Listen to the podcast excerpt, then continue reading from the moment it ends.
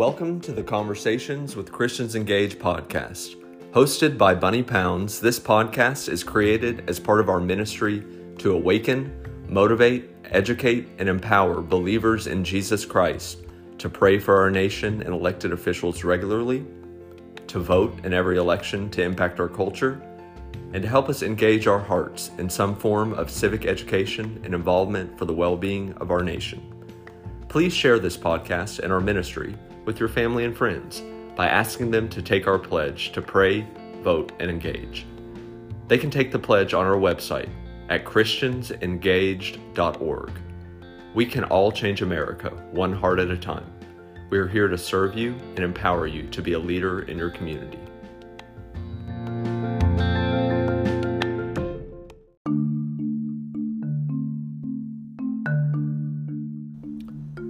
Today we are joined by Tim Barton, president of Wall Builders. Tim serves with his father, David Barton, who founded the organization.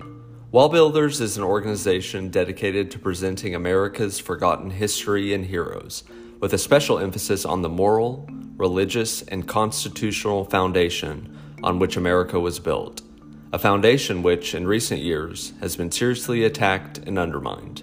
In this conversation, Bunny and Tim will discuss our CE Book Club selection for April. Tim and David's book, The American Story The Beginnings. This conversation will show you that the providence of God was instrumental in our nation's founding. So stay tuned.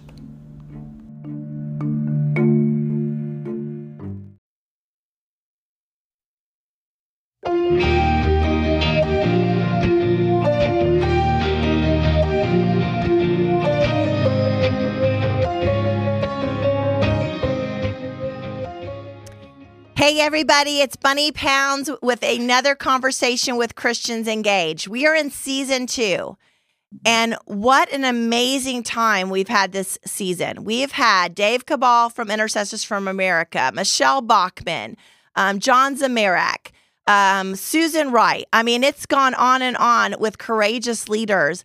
This is our book club episode. Once a month, we do a book and we want to inspire you to read books. Books are so great. You remember what they feel like in your hands? Anybody remember this? Books. So I just got back from Destin, Florida for my 26th wedding anniversary. Praise the Lord. And Tim and I were sitting on the beach. It was kind of cold, but we were reading. I was reading this amazing book by David Barton and Tim Barton, which is our book club feature for the month of April. It's called The American Story The Beginnings. Those of you who don't know Wall Builders, David Barton, Tim Barton's his amazing son that I have on today. Um, but anyway, you have to be familiar with wall builders. These guys are teaching us about the founding fathers, the Constitution, the beginnings of our nation. Um, I just told Tim offline I had a revival in American history reading this book. So, Tim, thank you so much for joining us today. Hey, Bunny, good to, good to be with you. Thanks for having me on. Woohoo! Okay, so everybody's tired of me saying woohoo, but that's my thing. Um, what you guys need to know about Tim is he's the president of Wall Builders. Um, Wall Builders, again, is a national pro family organization that presents America's forgotten history and heroes, which we're going to get into in this conversation, with an emphasis on their religious, moral, and constitutional heritage. Um, Tim is an ordained minister. He is. I, am a worship past worship leader too. Tim, past worship leader, youth pastor, been involved in ministry forever. And these are some of our partners as we converge and help people converge their faith with political and civic mm-hmm. engagement. And nobody teaches the Constitution and our founding fathers and American history as good as wall builders. So, Tim, thank you for joining us today. Oh, it's my pleasure. Thanks for having me on. So let's talk about the American Storybook. You guys have a lot of books. Um, I, you probably don't even know how many books you guys have written or produced, but this one specifically, tell us about the beginnings of writing the American Storybook with your father. Uh, yeah, and just to catch everybody up, uh, in case somebody doesn't know, we have at Wall Builders the largest private collection of original documents from the founding era.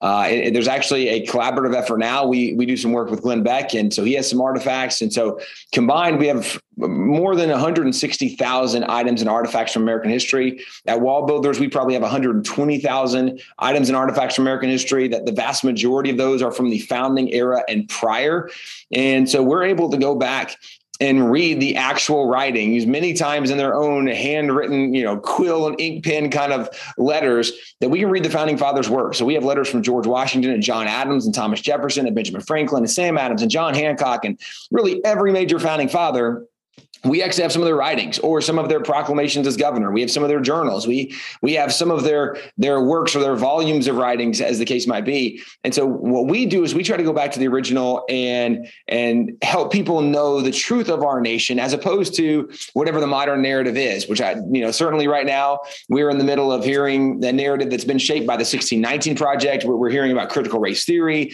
And a lot of the narrative being shaped today is not based on truth. It's certainly not based on historic reality and we go back to the original documents and we help present that. So that's just to catch people up a little bit. So our book, The American Story, is the first book that really is kind of a, a walk through American history. We introduce Uh, Christopher Columbus is kind of right the the discoverer of America, even though we acknowledge right he's not the first one here, and really with some islands that he discovered, not like mainland. Nonetheless, we walk through Columbus and tell the story of Columbus, and we end up going through about the end of slavery in America.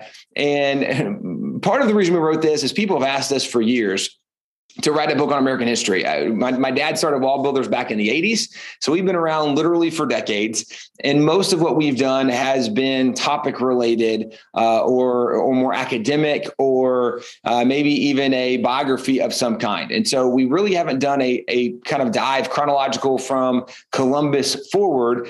And this was an inspiration that we said we really need to help tell the story, especially with all of the woke history today, with all the misinformation today. There's a lot of people that are believing a lot of things about the founding fathers, uh, about the pilgrims, or even Jamestown, as the case might be, and even Christopher Columbus, where there's a move now to cancel Columbus Day. And instead, we're going to have Indigenous Peoples Day. And we can't celebrate Columbus because he was really bad and evil and did all these evil things. That is the modern narrative. And the truth is just not the same thing as a modern narrative. The truth is that none of the people from American history, in fact, nobody alive today is perfect. We, we understand the Bible tells us that all have sinned and fallen short of the glory of God. So nobody's perfect. But with the understanding that nobody's perfect, if you look back historically, there was not a more noble or more honorable explorer in that era than Christopher Columbus. If you go to Plymouth, there, wasn't a colony that had a, a, better mindset of equality or of freedom, the way they treated the natives and, and the way they treated each other and, and the way they served each other and the way they loved God and read their Bible, you're not going to find a better colony. People look back today and go, oh, but wait a second, right? The pilgrims, the Puritans, they were intolerant. There's so many narratives we have today and when we don't know the truth, it's easy to believe a lie. And so what we wanted to do is go back with the American story and say, uh, there, there used to be a commentator called Paul Harvey, right? And, and he used to say, and now the rest of the story. What we wanted to do in our book is go back and kind of show the rest of the story of things that either people were not hearing any of the story or part of the story they were hearing was blatantly false or intentionally misleading. So we wanted to kind of present the truth of American history. Well, and that's why I love this book. Um, you know, if you want to see the thread of the providence of God through our American history, and you guys start that out with the foreword saying, we're going to weave the golden thread, so to speak, of how God's hand was upon our nation. Now, we mm. all know that everything was not perfect, right? All the time. But the amazing story of seeing how God intervened in the affairs of men from, you know, the Revolutionary War victories too, I was really touched how all the things you guys brought up that you don't really think about. There's this secular narrative out there that our founders were just complete de- deists, that they just were so unreligious, anti religion.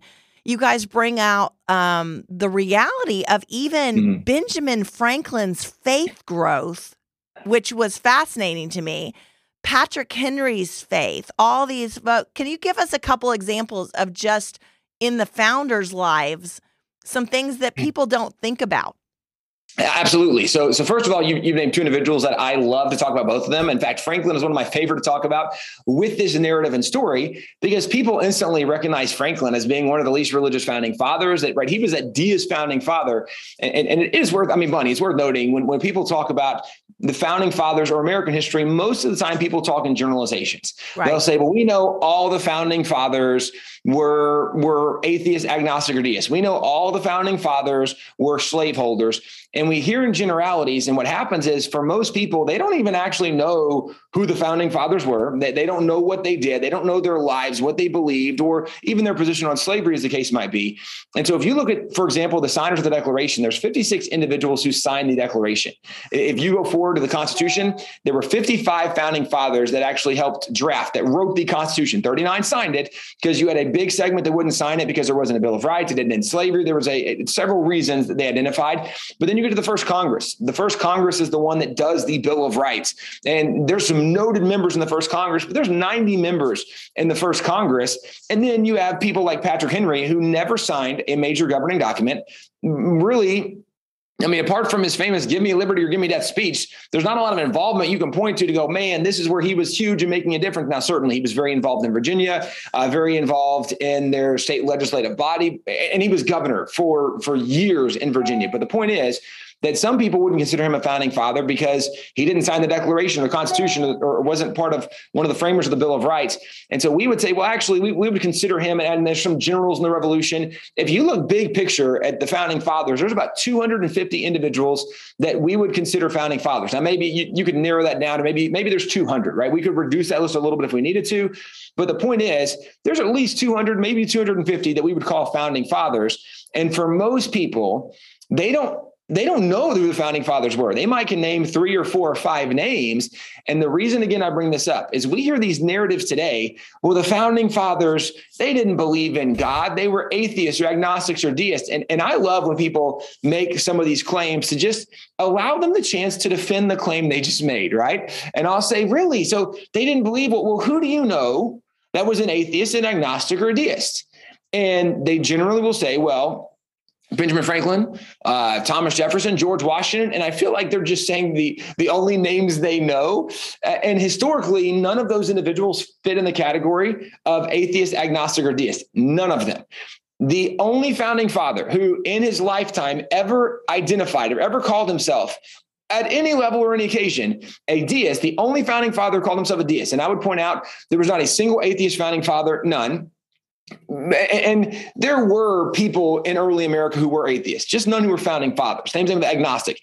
There were individuals involved in the revolution we had some military officers, even some military generals on occasion, who would fit more in the category of an agnostic. Maybe one or two that you could argue were a deist, but they wouldn't fit in the category of founding father. They, they weren't that influential and that involved. All that to say, atheists, agnostics, and deists did exist, just not in the founding fathers category. But back to Benjamin Franklin. Benjamin Franklin is the only founding father who ever self identified as a deist. And I would encourage everybody listening or watching this today Eh, what I'm going to tell you, don't take my word for it. Go back and look this up. If you go back and read his autobiography, autobiography, this is where he identified as a deist, and it's it's on on the page where he identifies a deist. If you read the next two sentences, what he says is that when he was young, he decided he was going to be a deist because it seemed the most reasonable position to take. But as he considered it more, it occurred to him that even though deism might be true in some aspects, that it was of no benefit to him and no use to anybody else. So he quickly left that belief behind. The only founding father who ever self identified as a deist said he tried it out for like, what, a day and a half and then decided it wasn't good anymore. That's the only one who ever identified as a deist. And if you go through even Franklin's autobiography and his own autobiography, excuse me, autobiography. I don't know why that word was hard for me. Yep. And his own autobiography. I did it again. Autobiography. My cameraman's laughing at me now. This is ridiculous. I don't know why I'm having trouble with words. Lord help me. So, in this book that he wrote about himself, I can say those words. Uh, Franklin goes on and talks about on numerous occasions where God's providence showed up and God had done miracles or God had blessed him in his life and God's providence blessed us. God's providence did this. Well, if God's involved, that's not what a deist believe. A deist believes the idea of the clockmaker theory that God wound up the world and then turned it loose and God's not involved anymore. Franklin, although we would probably argue was not a Christian, does not fit in the category of atheist, agnostic, or deist. And, and there's a lot of reasons for that. And in fact, in our book, we highlight several that we actually we, we, there's more than a thousand footnotes in our book and in our book we we actually have several quotes from franklin as an example when people say that you know these guys weren't religious didn't believe in god franklin in the pennsylvania state constitution franklin is the guy who is uh, given credit for coming up with the wording for what you have to say for the oath of office to be elected in Pennsylvania. And the Pennsylvania oath of office that you, if you were going to be elected, you had to declare the following statement Viz, I do believe in one God, the creator of the universe, the rewarder of the good, the punisher of the wicked. I do believe that the Old and New Testament is given by divine inspiration. And it goes on. And, and the whole, like Franklin wrote this. Franklin actually, on several occasions, talks about he believed that there was a God. He believed in the God of miracles if you go to 1776, when we separate from Great Britain, there was a, a committee with John Adams, Thomas Jefferson, Benjamin Franklin, and they were on a committee together and they were assigned with coming up with the national seal and motto. And, and there actually were a couple committees working on things. So the, the seal and motto that they suggested didn't end up being the one that was chosen. But Franklin, and you, this is all things you can go back and read their own writings.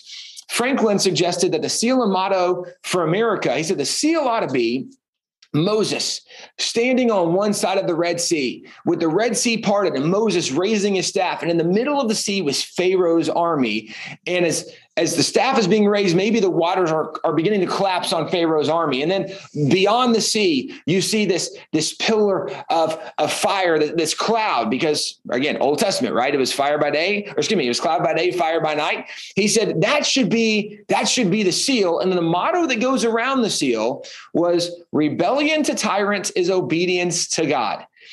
Franklin was not a secular person. In fact, the very suggestion for our seal and motto of the nation is something that arguably would come from a Sunday school class in America, right? This, this wouldn't come from a secular, deist, anti religious founding father. But as you study their own writings, this is where we encourage people don't, don't just take some professor's word for something, right? Go back and study their actual writings. When you study their actual writings, Benjamin Franklin was very outspoken about his faith and his belief in God. In fact, fact, along Franklin's journey, he ended up becoming very good friends with George Whitefield, the famous evangelist from the First Great Awakening. Yes. Franklin even builds an extension on his house and asks Whitfield to live with him. Like there's so many things we can point to. And, and as I'm even rattling off some of these things, I would think for most listeners, these are things they haven't heard of. And, and keep in mind, Benjamin Franklin, everybody agrees, is the least religious founding father.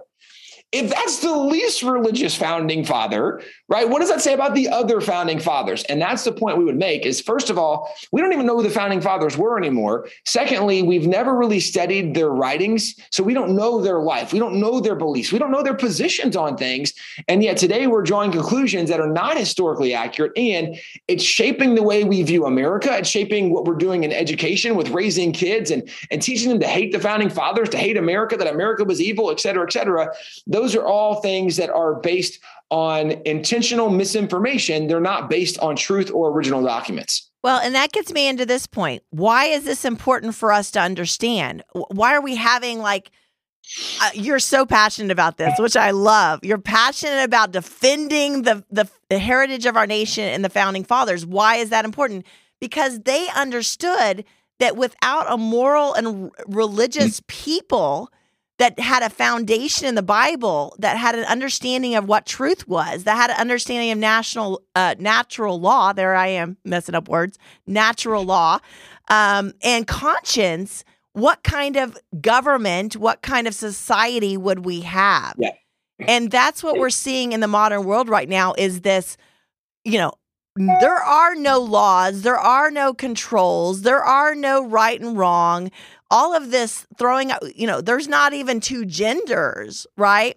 So, how do we define truth and why is that important that our nation has been um, strengthened all these years because of the foundations that we have had this nation built on, Tim?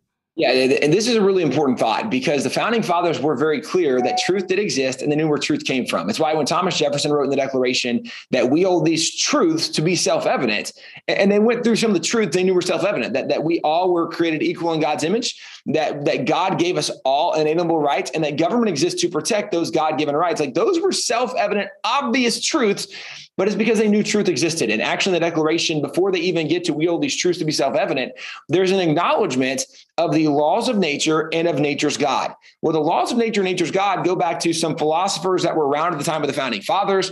And, and from books the founding fathers were very familiar with. One of those authors was William Blackstone. Blackstone's Commentaries on the Laws of England, famous English philosopher, lawyer, writer. And Blackstone pointed out that God has revealed truth to humans in two ways through his creation and through his written word. And that's where we get the laws of nature and the laws of nature's God. And this is also something that scripture tells us uh, in Romans, where Paul says that all men are without excuse because even the intricacies of the Godhead can be discovered in nature, that God reveals himself in nature. So everybody is without excuse to this understanding that there is a God, there's something beyond us. With that being said, the founding fathers acknowledged that because we know that the laws of nature and nature's God exist, they go through some things Therefore, we hold these truths to be self evident. The truth that they understood was truth built in the Bible. And even to your point, where eh, looking at the nation today, we have so many problems and issues in our nation because we've rejected the premise of truth. We've rejected biblical truth. And one of the things we know from the Bible is that God's ways work. And when you reject God's ways, in fact, this morning I was reading in Deuteronomy 28. And in Deuteronomy 28 is where Moses is telling the Israelites, right? Hey, if if you follow God's commands, you will be blessed in everything you do, everywhere you go. If you do it God's way, God's way will work. It will be better for you. But if you reject God's commands, if you don't do it God's way, then curses will chase you down. They will overtake you. What you do won't work. It will be a disaster. That's what we're seeing right now. In America, we have in, in our present era, we have rejected so much biblical truth, so many things that, that it shouldn't be confusing, right? Like no Christian should ever be confused about how many genders there are. Because you can read Genesis 1, 26 and 27, that in his image he made them male and female, he created them, right? This is super simple. God made male and female. In fact, biology still shows us that. There's still X and Y chromosomes. And yet, as Christians, way too often, we are confused about things that the Bible is not confusing about. It. It's just we don't know the Bible very well, or we don't believe the Bible or defend the Bible very well. And early America was very different. And this is where even John Adams, talking about the Constitution, he says, Our Constitution was made only for a moral and a religious people. It is wholly inadequate to the government of any other, meaning that our nation only works when you have a moral and religious foundation. And John, excuse me, uh, George Washington, in his farewell address, said something very similar that religion and morality were indispensable supports of our political prosperity. He said, In vain would that man claim the tribute of patriotism who should labor to subvert these great pillars. Meaning, if you oppose religion and morality in America, you're not a patriot. They knew that our nation only works with a, a religious and moral foundation and underpinning. And part of the reason this absolutely makes sense is because in America, we believe in freedom. We, we, the Constitution, we believe in giving freedom to people. It limits the federal government. And in fact, we have state constitutions, they limit our state government. We should be able to have the freedom to make choices, except when you have immoral people and you give immoral people freedom, they do immoral things. That, that's why even over the last couple years, we've seen an unbelievable increase of violent crime, uh, uh, of murders, of shootings, right, of, of, of thefts. We've seen crazy things happening when you give freedom to people who don't have a moral code or moral compass shaped by the Bible, bad things happen. And this is what the founding fathers knew very well. Uh, Benjamin Rush, one of the signers of the Declaration, he helped ratify the Constitution. He then served under George Washington, then under John Adams, then under Thomas Jefferson when those three were presidents. He was served on all their administrations, and, and he became known as the father of public schools under the Constitution in America. And one of the things he did was he began writing essays about how education should work in America. One of his essays was called The Bible in Schools. And, and he goes through the essay and, and just gives reason after reason after reason why the Bible should be the number one, the primary textbook that kids use in school should be the Bible because of what it was going to produce in them and then what it would produce in their community and from their community to their state, state to the nation. So the Bible was going to produce these things we wanted. His conclusion of this essay, and, and by the way, you can find the essay online. I would encourage people to go look it up. Uh, Benjamin Rush, Bible in Schools essay.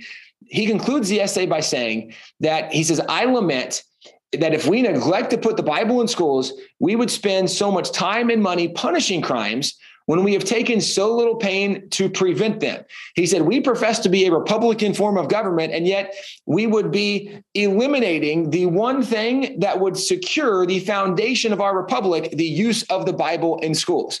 He was very clear, right? If you remove the Bible, you're going to have a violent crime explosion and the foundation of our republic would begin to crumble. We are seeing both of those things happen. This is where the founding fathers are very clear. And one of the reasons I would even go further, Bunny, and, and big picture, why, why are these issues important today?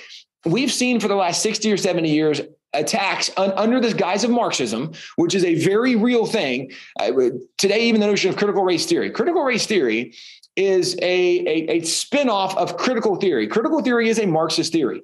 Uh, Marxism reared its ugly, ugly, head in America back early 1900s uh, when you had the progressive movement taking over and they start implementing things. But, but in, in more of a modern era, if you get to the 60s and 70s, the 1960s and 1970s, we heard attacks on the founding fathers that uh, you know they they were sexually immoral people that they were uh, philanderers they were adulterers. Like these weren't really good moral guys. You go to the 80s and 90s we heard attacks on the founding fathers that you know they really weren't religious guys. They, they were atheists agnostics or deists. They believed in a separation of church and state. You go to the 2000s the 2010s and we hear much more of the narrative of well they were all these racist bigoted slaveholders. They're all these evil men and, the point I would highlight is that literally for 60 years, we have been villainizing the founding fathers.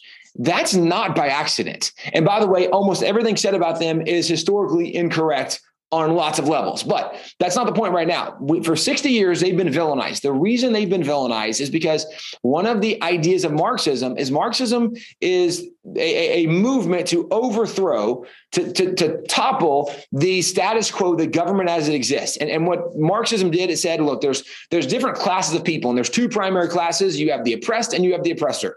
And so now in America, like critical race theory teaches that if you are white, you are historically and systemically an oppressor. And if you are of dark skin, right? If you're brown or black or whatever the case might be, if you have darker skin, then you fall in the oppressed category. And that's just the only two categories there are. But this is where people are now, they're, they're painting that picture of the founding fathers. And again, why does this matter? Because if we can paint the founding fathers as being evil people, then it's a lot easier to make the argument that, well, the Declaration, the Constitution, those are evil documents because it came right from these racist, terrible, awful people. And if we can paint the founding fathers as evil, then you can paint the, the founding documents, the Declaration, the Constitution as evil.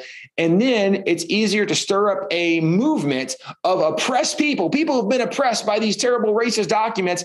And then there will be a movement to overthrow, overturn the Constitution, to eliminate the Declaration so that Marxism can then have full effect and we can be a different nation under this Marxist ideology. This is where we see so many of these attacks. And also keep in mind, one of the primary moves early on in Marxism is to secularize a nation. Because if there is a really big God, you don't need a really big government. So every time you see Marxist policies and Marxist leaders taking over, one of their goals and initiatives is to eliminate religion, to remove religion, to reduce the influence of religion, because in in life all of human history there's only two options for governments. There's either or, or, really for society as a whole. You either have a really big god or you have a really big government. And the smaller your god gets the bigger your government gets but the bigger your view of god the less government you need because you have the moral foundation and you have the boundaries and you have the clarity of what you should do. And even this notion that that my god shall supply all my needs according to his riches and glory right? I don't need the government giving me more and more and more money. I need them to stop taking my money away right? I need them to stop redistributing my money. But but it's a different thought. You only have two options. In Marxism, they want to eliminate God and they want to demonize the people who are currently in charge or the documents that are in charge so they can overturn, overthrow, and then form a new government. Okay, we got the big picture of what's really happening. That was amazing, Tim, because we we underestimate the power of what they're doing rewriting history, right? But that's where they're going. That's what's happening here. And so we all need to be on guard and we all need to be teaching our children and grandchildren the truth. And I just want to encourage people to go to wallbuilders.com, check out all of their resources. I know as a homeschooling mom, I used them for years. Um, your dad, David, spoke um, at Christ for the Nations when I was a young Bible school student when I was 18, you know, and taught us the truth about world uh, American history. And I'll never forget it. And it was totally formational in my life. So, you guys, we need this information, and I want to encourage you to read The American Story. So buy it. Uh, go to wallbuilders.com, buy it on their website, and then you'll find a whole bunch of other resources while you're at it. or, or go to Amazon, you know, Amazon, or wherever you want you get your Christian books. Okay, get this. But I want to end with this, Tim. Um, I was inspired by Squanto's story, and I know I've heard your dad tell Squanto's story before, but I want to end with the inspiration for people that their life matters, and that even through mm. all the twists and turns of their mm. lives, God has a plan, and He has a plan for our nation, right? He really so, does. So Squanto was taken sla- as a slave, right? Transported across the ocean as an Indian uh, Native American.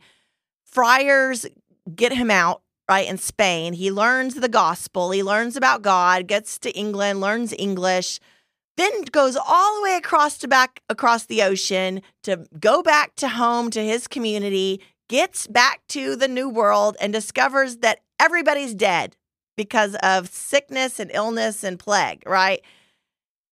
His life looked looked over like what in the world i mean i can't imagine having just gone through that whole journey gets back has nobody and then all of a sudden the pilgrims are there right the pilgrims and he yeah. is the only one on the planet really that can bridge the world between the english speaking uh, english speaking pilgrims his the native americans and teach them how to grow food and how to survive right and this is where we yeah. get the beautiful story of Thanksgiving that we all know is being distorted by rewriting history as well.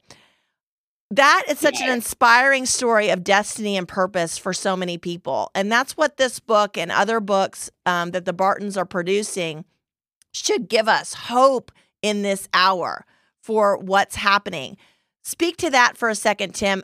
How do we become people of destinies and take these twists and mm. turns of our life even your individual life. I would love to hear as you conclude how God called you into this to walk with your father and to walk with wall builders, um, because we know it's not always pretty, but to be that voice in America yeah. in this hour.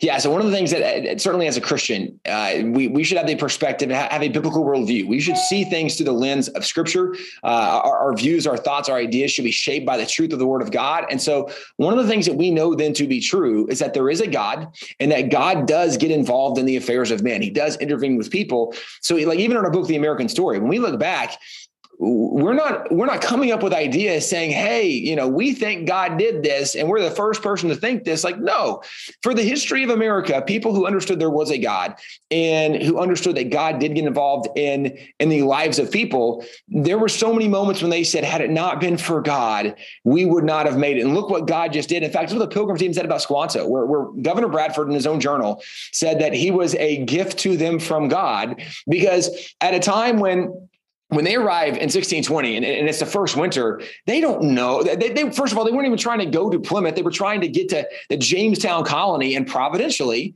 God has this storm that blows them north and they land in this uninhabited terrain. There's nobody around. They don't know what's going on. They don't know where to go. It's winter. It's November up in New England. There's snow on the ground.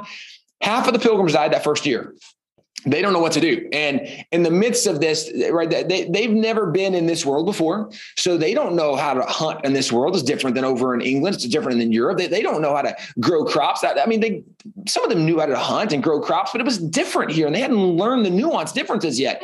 And so in the midst of this, this is where, first of all, Samoset, one of their very first interactions with the Native American Samoset, happens to be the first one, and he speaks some English, and they're blown away. They had no idea they were English speaking natives. And, and he said, Hey, I have a friend, and I want you to meet this friend. And, and, and then comes back later with Squanto, and Squanto decides that Squanto is going to live with them. And Squanto really almost viewed the pilgrims as like, you know, he's the father of this tribe and he's going to help them learn to su- survive and succeed.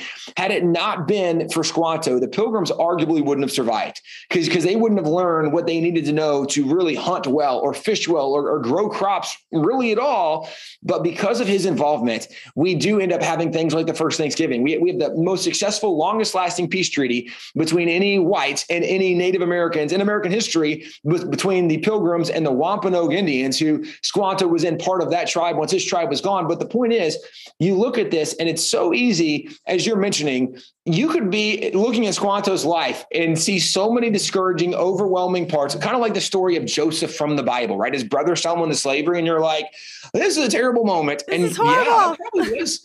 Right? That's that's a terrible moment. And then finally, right, he he gets out and and and now he's working for Potiphar, and then there's Potiphar's wife, and like he does the right thing, and he's still penalized for doing the right thing, and back in prison. And then finally, we know the story of Joseph.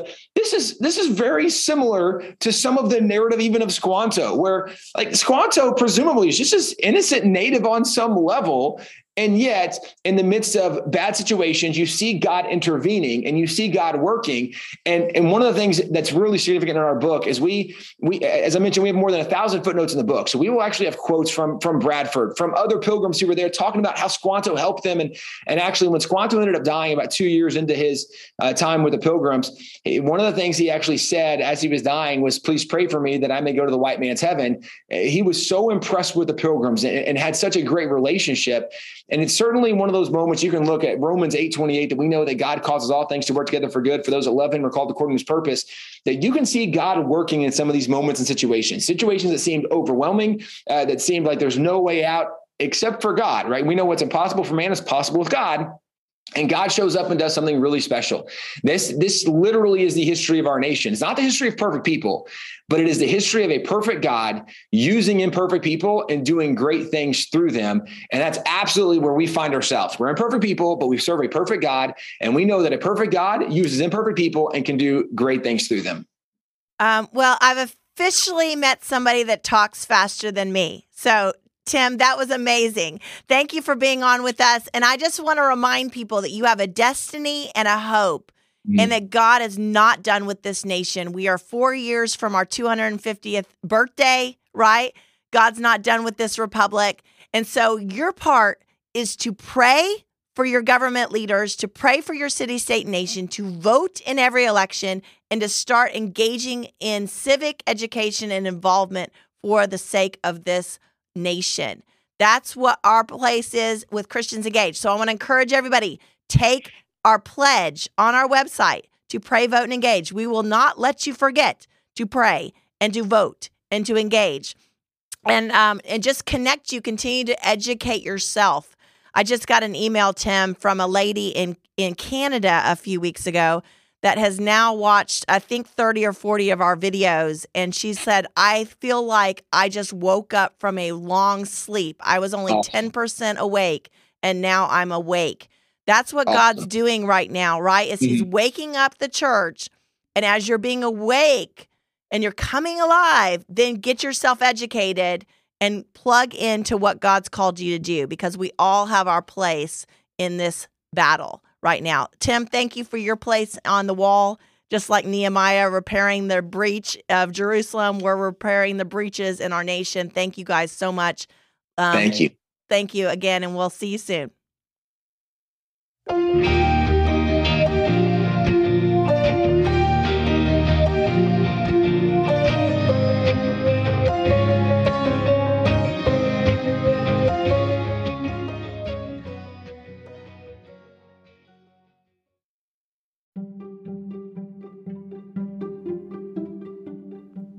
Thank you for joining us for this episode of Conversations with Christians Engaged. Please subscribe to this podcast so you don't ever miss an episode. Also, please review it and share it with your friends. The easiest way to connect with us is to take the pledge on our website at christiansengaged.org. There you can sign up for our weekly prayer text, our bi weekly emails, and our voting reminders. Christians Engaged is supported by individuals just like you. Would you consider helping us with a monthly donation or a one time gift? You can do that quickly at ChristiansEngaged.org. What does America need in this hour? America needs you. We are here to serve you and encourage you as you impact your communities. Let's be Christians engaged for the well being of our nation.